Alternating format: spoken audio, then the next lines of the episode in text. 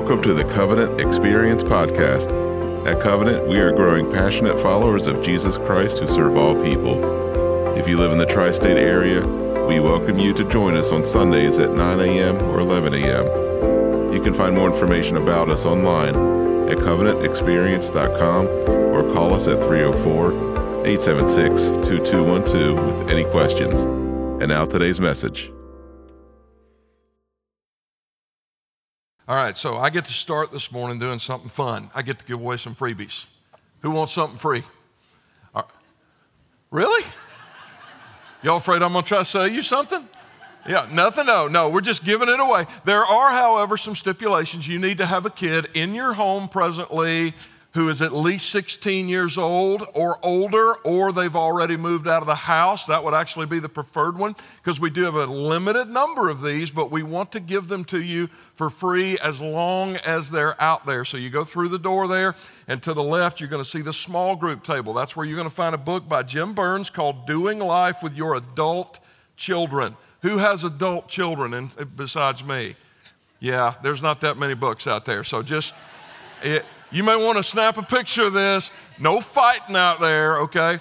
Uh, but you, you really want to pick this up. Michelle Walls, one of our deacons, actually recommended this to me, I think like two weeks ago. It came on the Amazon truck, or as my wife likes to affectionately call it, the fun wagon, on Monday morning. And I was 90 pages into it by Monday night and now we're going to give it away to you for free. That's what I think. I read a lot of books, and I don't I react that way to a lot of them, but I think for so many of you, particularly around the subject matter that we're going to talk about today, you're going to find this incredibly helpful. He is a therapist, but he doesn't speak as a therapist. He speaks as a father and a grandfather. It's sort of like you're sitting in his living room, and he's just telling you stories. And, and you learn just some general practical wisdom around a lot of what we're going to talk about today. We've been in this series called Release the Arrows. So, at every stage of development, from diapers all the way to adulthood, how do you raise your children? How do you do that for the glory of God? How do you do it in a way that best reflects the metaphor that the 127th Psalm gives us that says that arrows, mean, children are like arrows in the hands of a warrior? And today, we're going to switch gears a little bit to talk about a hard subject.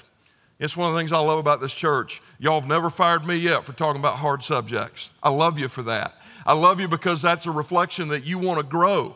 You don't want to avoid hard subjects. This is one of those. It's going to be a little bit heavy today, especially for those of you who may be feeling a little of what I'm going to be talking about. But it's necessary because God has a word for you today, particularly if you're the parent of an adult or an almost adult child, and you can look back and rack your brain, and you're like, I think I did everything I was supposed to do. I certainly was not perfect. Pastor, this has not turned out the way I thought it would turn out.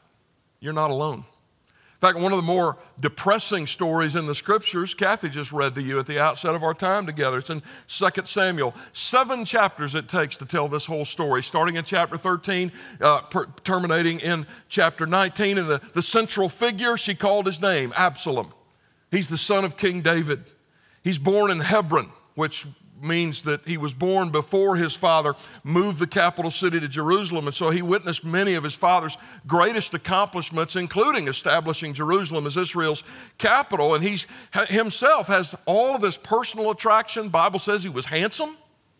I don't know if that's because there were a lot of ugly people in the Bible or if he was just particularly good looking guy, but he stood out among the rest. He was charming, endearing, charismatic. He was also a galvanizing leader as we'll find out later in this story. And he emerges as the favorite of his father, the king. But something happened early in this story that would trigger Absalom to become a rebellious child. And when you get into the weeds of this, you're like, okay, was this the father's fault? Was this the son's fault? And you're like, oh my gosh, this is such a gosh awful mess. You can't even tell who's, blame, who's to be blamed for what.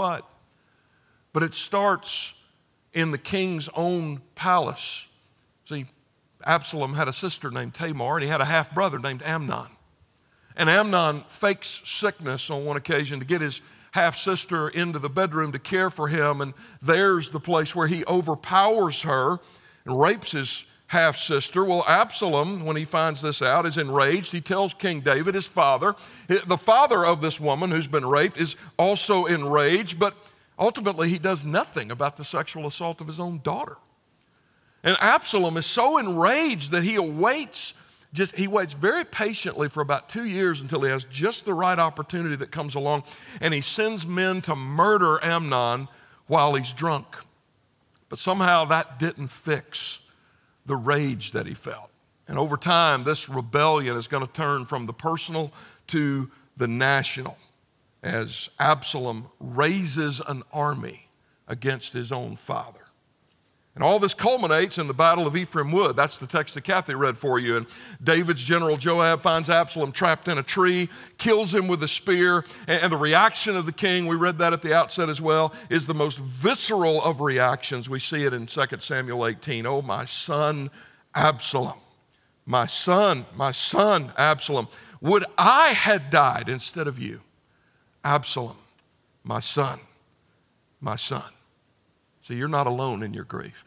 And neither was David, because if you back up several years prior to this moment, you find the story in 1 Samuel of another father. His name is Eli.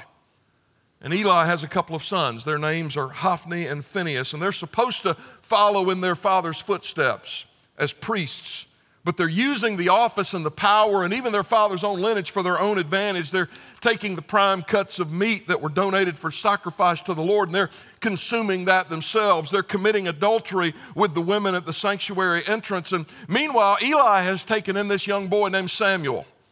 And Samuel, at a very young age, is called by God to go to Eli and to tell him, Your sons are going to be killed in battle with the Philistines. And the Ark of the Covenant, that central piece of furniture at that time in the tabernacle that symbolized the presence of God with his people, is going to be taken as a spoil of war. And these wicked men continue their evil behavior in spite of that prophecy. And we read the exasperated words of another father in 1 Samuel 2 and verse 23. And he said to them, Why do you do such things? For I heard of your evil dealings from all of these people. David and Eli are also not alone. In Luke chapter 15, Jesus tells us another story, and though not historical, it certainly would have reflected a reality for a lot of parents in the first century. There's a man who has two sons. And the younger of them goes to him and says, Father, give me my inheritance now. I don't want to wait until you die. I want it now. And culturally, in the first century, that was a way of saying two highly insulting things to your daddy. Number one, I value the inheritance that's coming more than I value my relationship with you, which means it's all the same to me if you were already dead. That's what he tells his daddy.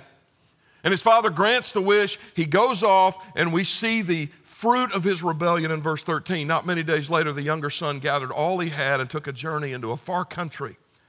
And there he squandered his property in reckless living. Now, I could go on and on and on because there are more than just these stories, but we've already seen, haven't we, in just like four minutes here, three parents, four lost children. I would imagine that there are people in front of me right now who can relate. I also suspect there's a few of you that your kids are still in diapers and you mean well and I love you, but you're sitting there reaffirmed in what you think and your path and all those guardrails that you've set up, everything you're going to do, and the previous generation doesn't have the knowledge that you have, and you're like, not going to happen with my kid. And what I fear is that for some of you, you got a big shock coming because it doesn't always work the, thing, the way you think it's going to. It, it just doesn't. And, and for many of you, there's a scripture verse that is haunting you right now. Proverbs chapter 22, verse 6. It says, Train up a child in the way that he should go. Even when he is old, he will not depart from it. And even as I read it, you're cringing just a little bit. You read that, and what you've heard God saying, maybe your whole life is God, if you'll just do this right, do that right, get that right, your kid will turn out okay. And maybe you even had well meaning brothers and sisters when the kids started rebelling and they came around you and they said, Well, you, you just need to do this. You just need to do that. They're like Job's friends, right? They're well meaning but stupid. All right? That, that was Eliphaz, that was Bildad, that was Zophar in the st- story of Job. Hey, let me tell you why you're suffering. Don't you tell me why I'm suffering. Step in here with your philosophy. You know nothing. And you would be more annoyed by those words, as trite as they are, if as a parent watching your child walk away from the faith, maybe walk away from you or whatever, you, you weren't also simultaneously terrified that they might be true. Have I done something wrong?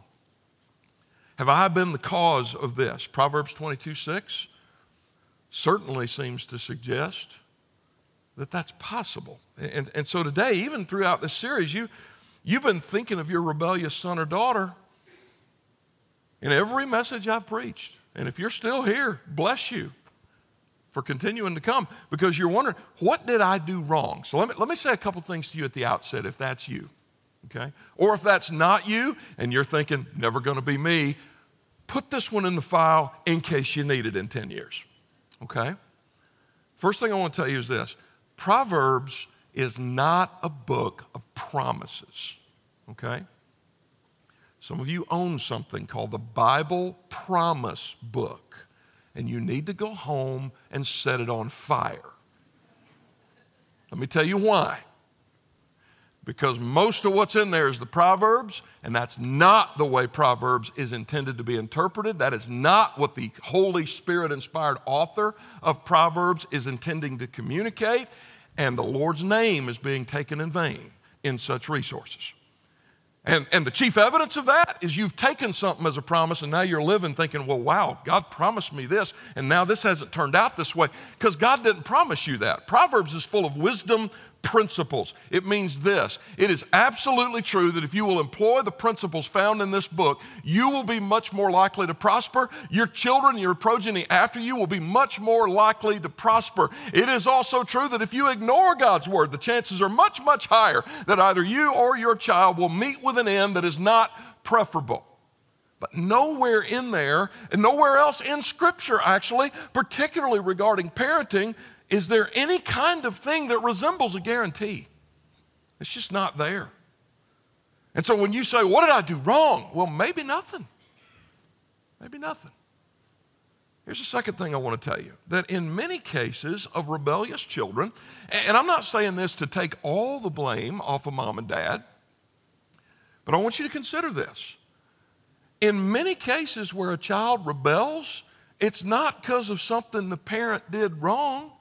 It's because the child rebelled. Okay? Proverbs 13 1. A wise son hears his father's instruction, but a scoffer does not listen to rebuke. There is absolutely a mandate for parents to train them up. There is equal warning, in case there's any kids listening to me, especially the teenage years or older, equal warning for you to heed that instruction and additional warning that there are lifelong consequences to ignoring the very wisdom that God gives you through your mom and dad. Sometimes it's not your fault, mom and dad. In fact, this was so ingrained in early Jewish society that we read the following in Deuteronomy 27 Cursed be anyone who dishonors his father or his mother, and all the people shall say, Amen. Okay? Under the old covenant, you go to Deuteronomy 21 this afternoon and look this up. In fact, if if you're a teen, look, look this up Deuteronomy 21.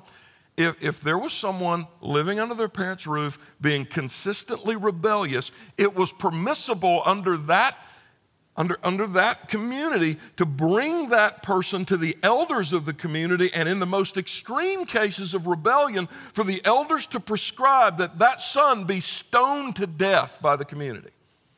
Deuteronomy 21 21. So you shall purge the evil from your midst, and all Israel shall hear and fear. Now, just in case there's some parents going, you can't do that anymore, okay? You, you can't do that, all right? There's a new covenant, it has replaced the old, all right? But there's some principles embedded in those particular commands that are clear. Sometimes when there is unrepentant, damaging sin in the life of the child, it is, in fact, the child's fault period.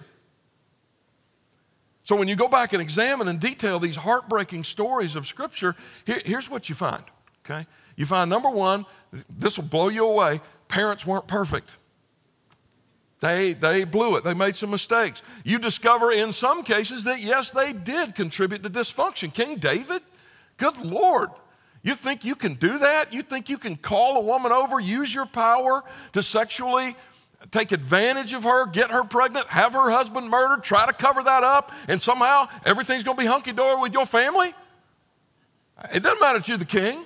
There's a price to pay for that, right? And so the consequences, that the sin on the part of the parent transferred generationally. It manifested itself in dysfunction in subsequent generations in David's family. And then there's other times you find that in spite of a parent's best efforts, kid goes completely off the rails. So, so here's my premise for the rest of this message. If you and I were sitting in my study together, or we were sitting in my living room together having coffee or wherever, sitting on my deck like I was with a bunch of guys the other night with cigar smoke boiling, and you say, Pastor, what did I do? My honest answer is, I really don't know. I don't. But here are two things I do know. I know that there is nothing redemptive in sitting there and beating yourself up over it. Nothing. That's not going to change anything. Listen, if there has been dysfunction in your life and you can trace that back and you see how it affected your kids, repent of it, acknowledge it before your children, tell your kids.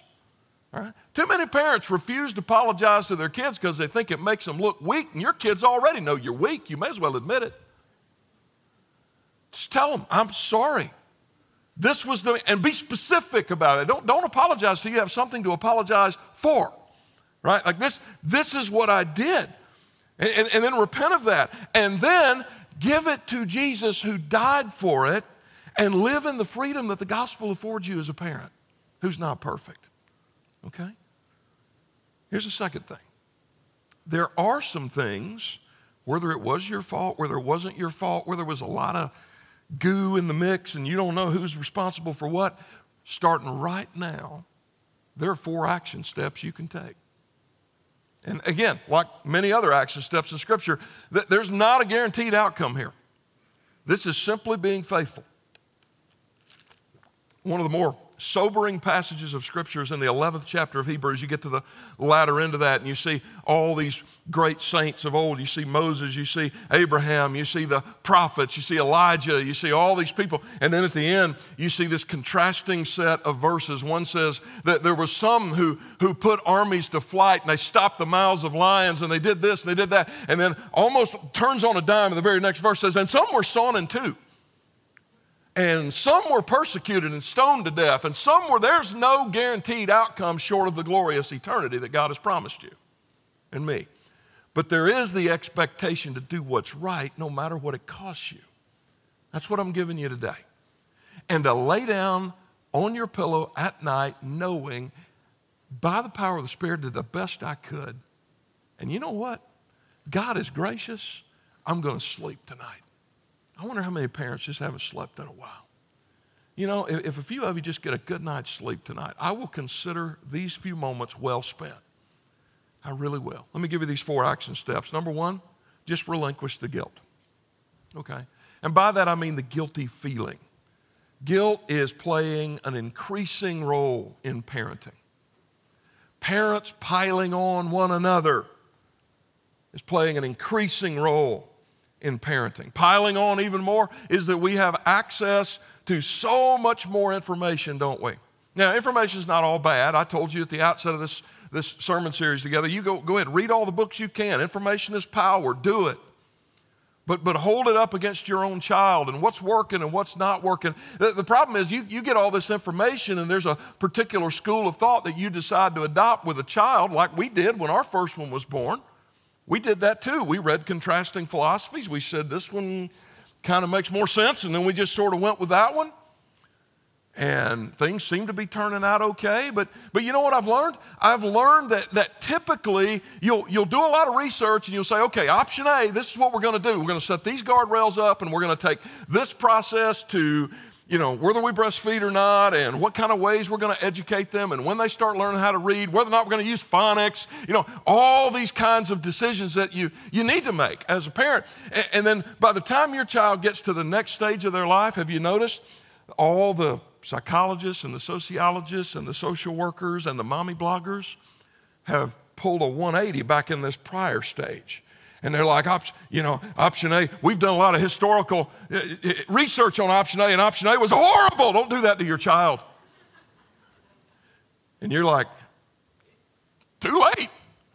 Eh, they're already there. Like, what do I do about that? Right? And what do you do? What do you do? Moms, you put that on yourself, don't you? Stop doing that. There's no, there's, you, I, I know your intent is good. I know it is. You are not honoring the Lord when you do that. And you're not honoring your child when you go back and you just obsess over that kind of thing.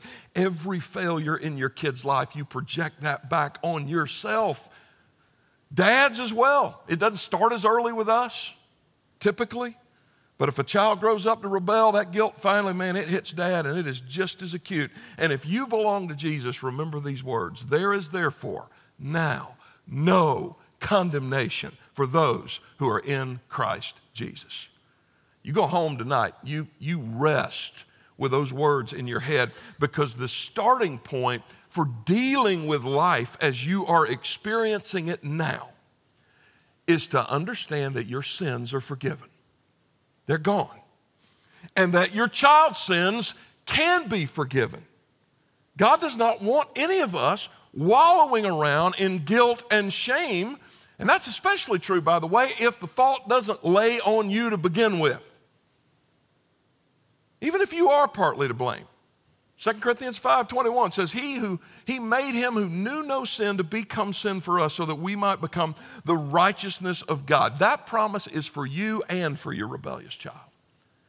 So you got to relinquish the guilt. Live in the grace of God and I'm telling you, when you start to live in grace, you're going to notice something different. Your child is going to notice something different. So relinquish the guilt. Number two, stand your ground. stand your ground. We think that there are two statements that are mutually exclusive from one another and can never be said in the same breath. But I'm about to say them in the same breath, and I'm giving you permission right now. And it's not just your pastor saying it's okay, it's God's word saying it's okay to say all of the following to your child in the same breath. You ready for this? That action, choice, decision will always be wrong, and I will always love you. You can do that. Well, how can you? Wait a minute. I'm not just supposed to affirm. No, no. We have an older lady who's a dear friend of my family. Her adult son, who's just a little bit older than me, was a widower, lost his first wife to cancer. He finds this other lady. He brings her home to mom. He wants to marry her. And she's an otherwise delightful woman, but she's not a follower of Jesus. She's an adherent to another religion. And this lady that I know looked at her son I love her. I love you. You guys are always welcome here. But this isn't right. And son, you know it isn't right.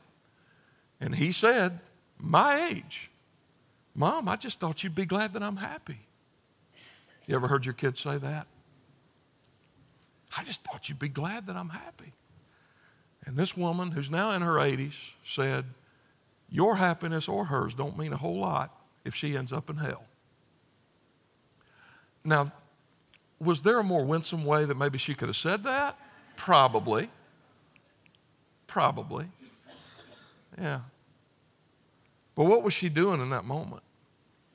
That she's, yeah, granted, she should learn maybe how to do that better, but she loved her son enough not to keep that from him. This is both countercultural and counterintuitive to us because we've been conditioned to think in our culture that the highest value is tolerance acceptance. Listen, let me define tolerance for you because tolerance should be a really high value, okay? Tolerance is the power that keeps lovers of competing ideas from killing each other. That's what tolerance is, and it's good.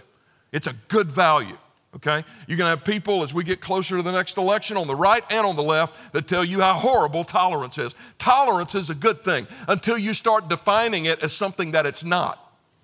Like, well, it always means that I got to affirm everything. It means I got to agree with everything. It means I've got to celebrate everything. It means if I don't hit the like button on that, somebody's going to think I hate them. And what that kind of tolerance is doing to our culture, to our families, It's, it's, it's ripping us apart. It's absolutely ripping us apart. Don't ever, ever, ever, ever make somebody feel uncomfortable with the choice we make, especially our children. Maybe that's what you're thinking. But, Pastor, these are my kids. Listen to these words from Jesus in Luke 12. Sometimes we, you, you hear Christians talk like that. Man, the prophets, man, they were always mad about something. Paul sometimes is like he was constipated or something when he wrote. But G- Jesus, Jesus was always a total sweetheart. I don't know. Listen to these words from Jesus. Do you think that I have come to give peace on earth? No, I tell you, but rather division. For from now on in one house there will be five divided father against son, and son against father, and mother against daughter, and daughter against mother in law, and against her daughter in law, and daughter in law against her mother in law. That's harsh. So let me, let me put this in sort of the nitty gritty, kind of everyday thing. When that adult child comes home this Thanksgiving, this Christmas, with their live in boyfriend, girlfriend, do you prepare one bedroom or two? You say, well, I don't have two bedrooms. There's these things called air mattresses. Um, now, listen, I'm not Jimmy. Listen, this isn't, I understand, emotionally, this can be an almost impossible decision. I'm not trying to judge you or point my finger at you if you've ever allowed something like that, but I do want you to start thinking about this a little bit more deeply.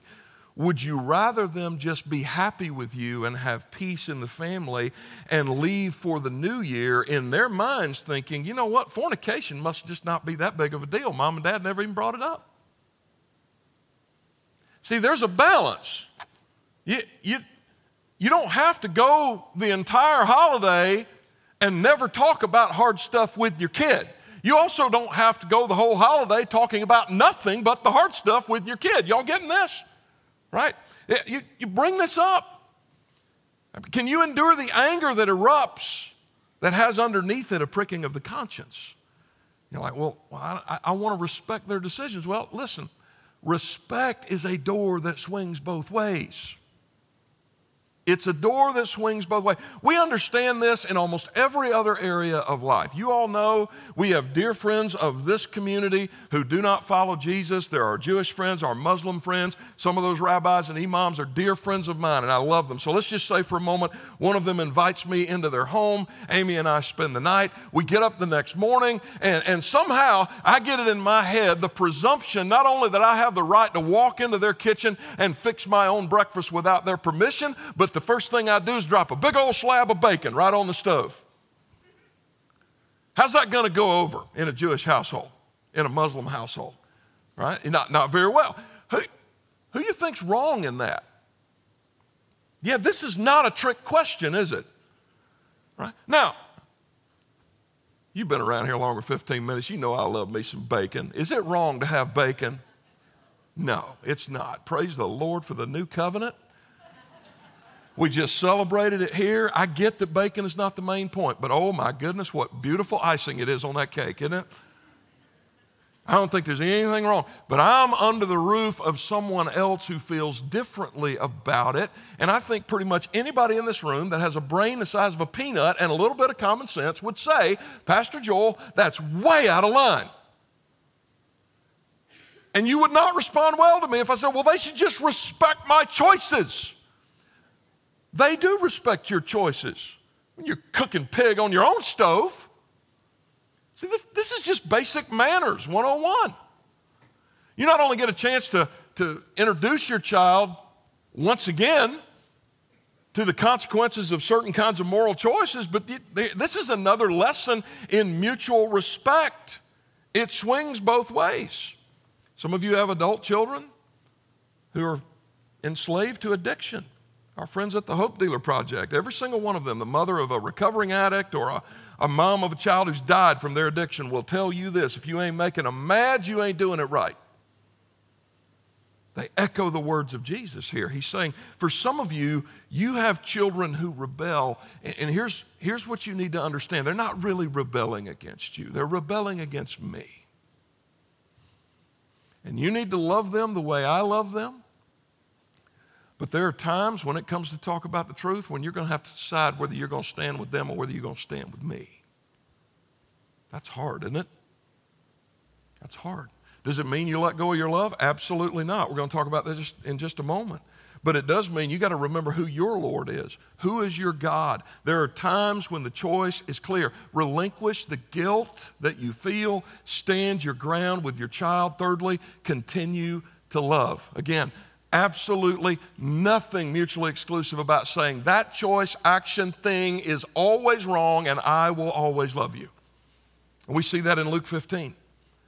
This rebellious son has dishonored his father in the ultimate way. He has just wasted away one third of his father's household. He smells like pigs and cognac, maybe.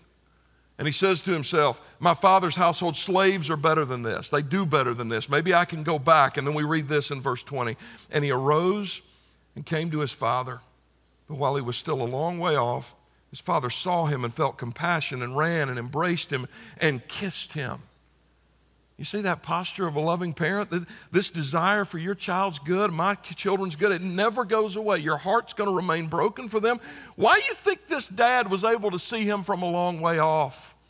This is something not explicitly spelled out in the scripture, but, but I don't have to read it in the scripture to know this is how it probably happened because I'm a daddy. I figure I know how it happened. Every evening when the work got done, every morning when he got up before the work started, he went to his property line as far north and as far south and as far east and as far west as he possibly could have. And he looked as far as his naked eye would let him look with one overwhelming, obsessed question on his mind Where's my boy? I hope he's okay. That's the love of a parent. You can and you should stand your ground while you still demonstrate that love. There's a story in this Burns book that I'm we're recommending to you this week about one of Billy Graham's adult daughters. A few years into her marriage, she discovered that her husband, who was actually on Graham's staff at the time, was just involved in multiple affairs. She divorced him. Less than a year later, she's in another relationship mom and dad. We're talking like you, you think, well, I don't know if I don't know if I'm doing this right. Think about Billy and Ruth Graham. Okay? Trying to warn their adult daughter, this is a rebound. This is a rebound, sweetheart. You don't need to do this. She does it anyway. They made their disapproval known. They continued to love. Turned out that that too was a toxic, actually physically abusive relationship when she finally felt like she just needed to get away, she didn't have another choice, and wondering where she's going to go, she called Black Mountain, North Carolina, where her father and her mother were. And the story goes as she is driving up, wondering what's going to be said, what's going to happen, what are they going to be expecting, what are going to be the lectures, what are there's Billy Graham, her father, waiting for her, not at the front door, at the gate of the property. And he hugs her and simply says, Welcome home, honey. Welcome home. Continue to love them just like that, no matter what they do, no matter how far they stray, no matter how painful they make your life. Stand your ground. Okay? By the way, that applies to money too. Don't be continually shelling this stuff out. You're going to run yourself broke and not be able to retire comfortably while they're fueling some kind of addictive crap. All right? That's not love, that's enablement. Stop that. That's also in the stand your ground. But it's never mutually exclusive from unconditional love this is no there's no more way to prove your love to a child than when you act that way at their most rebellious moments. And by the way that should be true in the church as well. When i discover someone has a kid who's among our elders our deacons our staff and they're struggling or they've just out and out rebelled and walked away it's, it's my normal practice. I ask for that kid's cell number and i text them privately. And a lot of times I don't hear back, ever. Sometimes I don't hear back for months. Sometimes I don't hear back for weeks. And I don't do it. Now, the value of that, just put, hopefully y'all understand, there's, there's like eight, 900 people at this church. Everybody can't have my private cell number. I hope y'all get that, right? Because all I'd be doing is answering texts all day long. those kids get it. You know why? Because those are members of my team, and I know what's going on in their heart, and I know the struggle, and I know the love, and I know the desire, and, and I, I may or may not know the kid, but here's what I want the kid to know Your pastor loves you. I'm praying for you. I'm here if you need anything. You do not have to respond until and unless you are ready, but if and when you are ready, I am here and I am for you. Because God forbid if one of my kids goes off the rails one day, I want members of my team doing that exact same thing. This is what we do, right? This is how we are the church. We demonstrate that unconditional love, not just in our own individual families, but as a larger faith family. And when we do it, we are most like our Heavenly Father that's reflected in that story in Luke 15, who waited on us, was patient with us, refused to ultimately condemn or give up on us, and pursued us until we came home. That's our Heavenly Father. So relinquish the guilt, stand your ground, continue to love. Here's the final one. This will be the hardest one, but this is where the liberty comes from. Give them to God. Give them to God. See, part of what drives your guilt is that you're wearing a burden you were never meant to wear. See, we, we know this intuitively when we talk with our children about Jesus, or at least I hope you do. I hope you should. Every one of my children has heard that from me, especially right up until and at their baptism. Because let me tell you something about preachers' kids. They grew up, they grow up in the house of a pastor. So they learn the language. They hear me preach. They probably hear me talking to myself while I'm putting a sermon together in my study at home. They, they know the lingo. Be really, really easy for them to think that there's some pretty long coattails there. I'll just hop on to dad. And that needs to be something we talk about with all our kids. God doesn't have grandchildren, He has children. You're not getting into heaven on daddy's coattails. This is your faith your decision to give your life over to Jesus. And that's true of every one of your kids. Well, when they choose to run from God, it's hard for us to believe that, isn't it? Isn't it harder for us to believe our own words when we see them do something not very bright? Remember something we learned in the very first week in this series. Our children are not ultimately ours, they belong to the Lord. So give them back to Him. Give them back to Him. And remember, when you do it, that this is the same God who took a terrorist named Saul of Tarsus and used him to be the first global missionary to the world and to write half of our New Testament. This is the same God that took an adulterous guy who pimped out his own wife named Abraham, a deceiving trickster like Jacob, an adulterous murderer like David, to bring about his purposes and to bring those rebels to himself. What was true of those people is true of me, it's true of you, and it's also true of your children. You can't save your children. The sovereign Lord of heaven and earth has an arm that is not too short to save. So give them to him. If you feel like you're currently raising an Absalom or you're watching Hophni and Phinehas run around like wild Indians, do the same thing that I hope you did when they were little. And if, even if you didn't, do this again. Pray the promises of the new covenant over them. Listen to these words in Ezekiel 36 and Jeremiah 31. And I will give you a new heart and a new spirit I will put within you. And I will remove the heart of stone from your flesh and give you a heart of flesh. And I will put my spirit within you and cause you to walk in my statutes and be careful to obey my rules. I'm going to give you a different want to. You're not, this isn't going to feel forced. I'm going to crush that hard, rotten, hell-bound, sinful heart. I'm going to give you a new one. God did that for Saul of Tarsus. God did that for Abraham. God did that for David. God did that for the Philippian jailer. God can do that for your kid. So pray that. Jeremiah 31 I will put my law within them, and I will write it on their hearts, and I will be their God, and they shall be my people. And no longer shall each one teach his neighbor or, and each his brother, saying, Know the Lord, for they shall all know me. From the least of them to the greatest, declares the Lord, for I will forgive their iniquity and I will remember their sin no more. Paul would express it this way in 2 Corinthians 5. Therefore, if anyone is in Christ, he is a new creation. The old has passed away. Behold, the new has come. All this is from God, who through Christ reconciled us to himself Notice this. You got a rebellious kid at home? God reconciled you to yourself to himself. He gives you the ministry of reconciliation. That's what it looks like to give your kids to God. From the time you bring them home, put them in that crib for the very first time, you go to your knees on that crib, you put your hands on that child, you pray those words, and you just say, God, just do this for my son, do this for my daughter. And you can do that now. We will pray that with you. When they grow up and willfully rebel, when addiction enslaves them, sexual sin gives them this false high of happiness and contentment, when they chase fortune and fame rather than the Lord, remember these words and pray them and ask the Lord to do it for you. And, church, let's, let's stand behind these moms and dads, these grandparents, these single parents, these guardians, these foster parents. Don't, don't lecture them. Don't be like Eliphaz and Bildad and Zophar in the book of Job. three things you need to say I'm so sorry. I love you.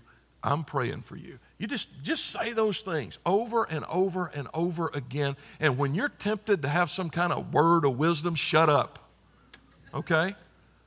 Because 99 times out of 100, that ain't the Holy Ghost. That was bad pizza the night before, and you're not going to do anybody any good. I just got a word for you. If it's not this, you have no guarantee. This is the word of the Lord. I love you. I'm praying for you. I'm so sorry. And then maybe adding on to that, is there a way I can help you? Is there a way I can? And then just sit there. You're like, but I, that doesn't fix anything. No, oftentimes it won't. But the point is not to fix stuff. Most of this stuff only God can fix. This is about us being there for each other, waiting on the fix to come. All right? So, so that's what I'm saying. If you're one of those parents, you got a church family that should be surrounding you. Church family, we need to be surrounding them. In fact, let's let's do that right now. Will you pray with me? Bow your heads. And, and parents, I want to give you two options. I, I don't want to embarrass anybody or put anybody on spot. I can promise you there's not a camera on you like there is on me right now. But I know some people are afraid of, they fear exposure, and some people fear movement. All right? So if you fear movement, like I don't want to go to one of the crosses and talk to anybody, I don't want to move around, I, I'm just going to ask you to stand up in a minute. And then I'm going to ask the people around you to just kind of gather around you and pray. Those of you that are gathering around, don't ask them anything. They, if they want to share something about what's going on in their life with their kid, that's fine. If they don't, just put your hands on them and pray and tell them those things. If you fear exposure, like I don't want to stand up, everybody around me is going to see me, then just walk toward the back, walk around the back, go to one of these crosses. There's going to be an elder, there's going to be a deacon, okay? Our pastors are men, our deacons are men and women. You get with whoever you are most comfortable with, and, and you, you either talk to them or you just say, I need prayer. We're going to do that for you right now. Father in heaven, give us this moment to minister to each other, to be there for each other, especially in moments Lord, I, I can't imagine. A, a, hurting child, even when that harm has come at their own hand, is one of the most devastating things for us. And so, Lord, give us, give us the temerity, the ability, the courage to go to each other. And may we be the kind of church that just puts our arms around people and prays. And Lord, may we see miracles through this. May we see kids come home. May we see kids come into the kingdom. Lord, I, I just thinking everything we know about the Trinity these days comes from a metaphor given to us by St. Augustine of Hippo, a fifth century African bishop who went buck wild and probably slept with every woman in the city and did everything, but he had a mama named Monica who prayed him into the kingdom. And we know his name today because of a parent that did not get off their knees. So, Father, give us that perseverance on behalf of our kids today. And I pray this in Jesus' name. Amen.